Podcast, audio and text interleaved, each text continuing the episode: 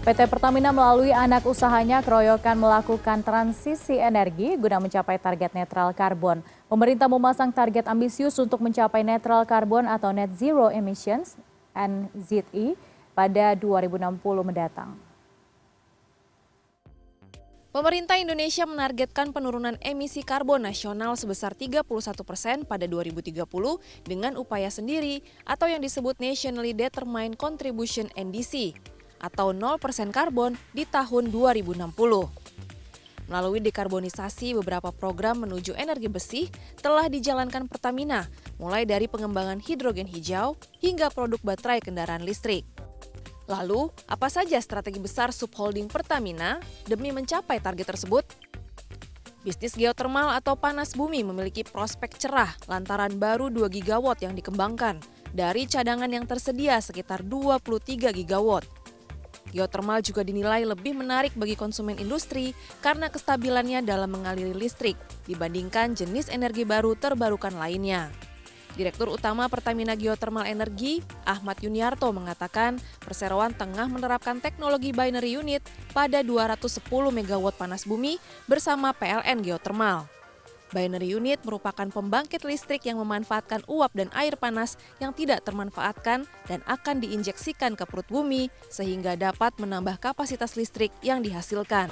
Mengembangkan potensi yang ada yang sudah kita pelajari bersama dengan anak perusahaan BUMN yang lain seperti PLN Geothermal, yaitu sebesar 210 uh, megawatt menggunakan teknologi binary. Dan ini adalah upaya pengembangan yang bisa mempercepat penambahan kapasitas terpasang panas bumi di Indonesia dan juga bisa dilakukan dengan biaya ataupun capex yang lebih uh, efisien. Di sektor kelistrikan, pengembangan hidrogen hijau sama strategisnya dengan baterai. Pertamina Power Indonesia sudah melakukan proyek percontohan hidrogen hijau yang nantinya bisa dikonversikan menjadi amonia sebagai pupuk maupun pemurnian, serta pemanfaatan untuk co-firing di PLTU. Sangat diperlukan untuk melakukan dekarbonisasi untuk sektor-sektor yang susah di, dikarbonisasi. Jadi seperti transportasi itu untuk yang long term. Apa yang bukan long term? Uh, misalnya bus antar kota, truk yang memerlukan banyak energi itu kan mungkin pakai baterai. Eh, kapal-kapal gitu, aviasi, kapal terbang, kapal laut, terus juga industri-industri uh, seperti uh, baja, semen, gitu ya, itu perlu apa namanya energi yang sekarang kan perlu banyak energi. Nah, itu dikarbonisasinya melalui hidrogen. Di sektor gas, Heru Setiawan, Direktur Strategi dan Pengembangan Bisnis Pertamina Gas Negara, berinisiatif mengembangkan bisnis biometan sebagai dekarbonisasi industri kelapa sawit. Gas biometan memanfaatkan limbah cair minyak kelapa sawit POME atau Palm Oil Mill Effluent.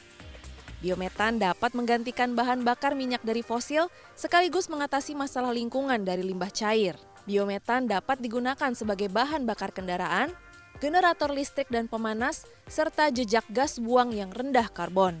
Karena biometan ini kan uh, lebih uh, eco-friendly ya, uh, jadi uh, sedikit lebih uh, mahal daripada yang konvensional. Sawit kita itu sangat besar ya, bisa sampai hampir 200 mm, uh, bukan 200 mm SCFD ya. Di sektor hulu, PT Kilang Pertamina Internasional berencana memproduksi biodiesel naik dua kali lipat dari Kilang Cilacap menjadi 6.000 barrel per hari di tahun 2026. Ditambah produksi Kilang Dumai sebesar 1.000 barrel per hari. Untuk itu, KPI meminta pemerintah membuat kebijakan mandatori alokasi minyak kelapa sawit agar program biodiesel bisa berkesinambungan. Nah harapannya tentunya kenapa dari green uh, atau biodiesel lah katakanlah yang uh, di Cilacap 6.000 barrel per hari itu uh, ekivalennya bisa mereduksi untuk uh, mereduksi CO2 uh, sebesar 280 ribu ton per tahun nantinya.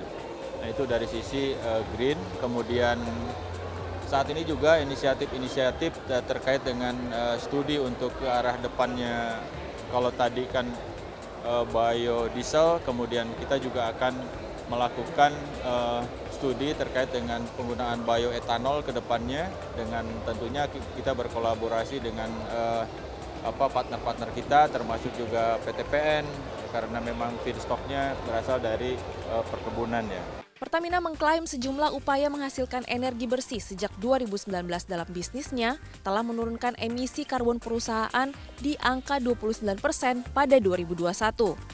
Ekonom Bank Mandiri Dendi Ramdhani menilai Pertamina punya kapasitas dalam mencari sumber energi baru dan terbarukan.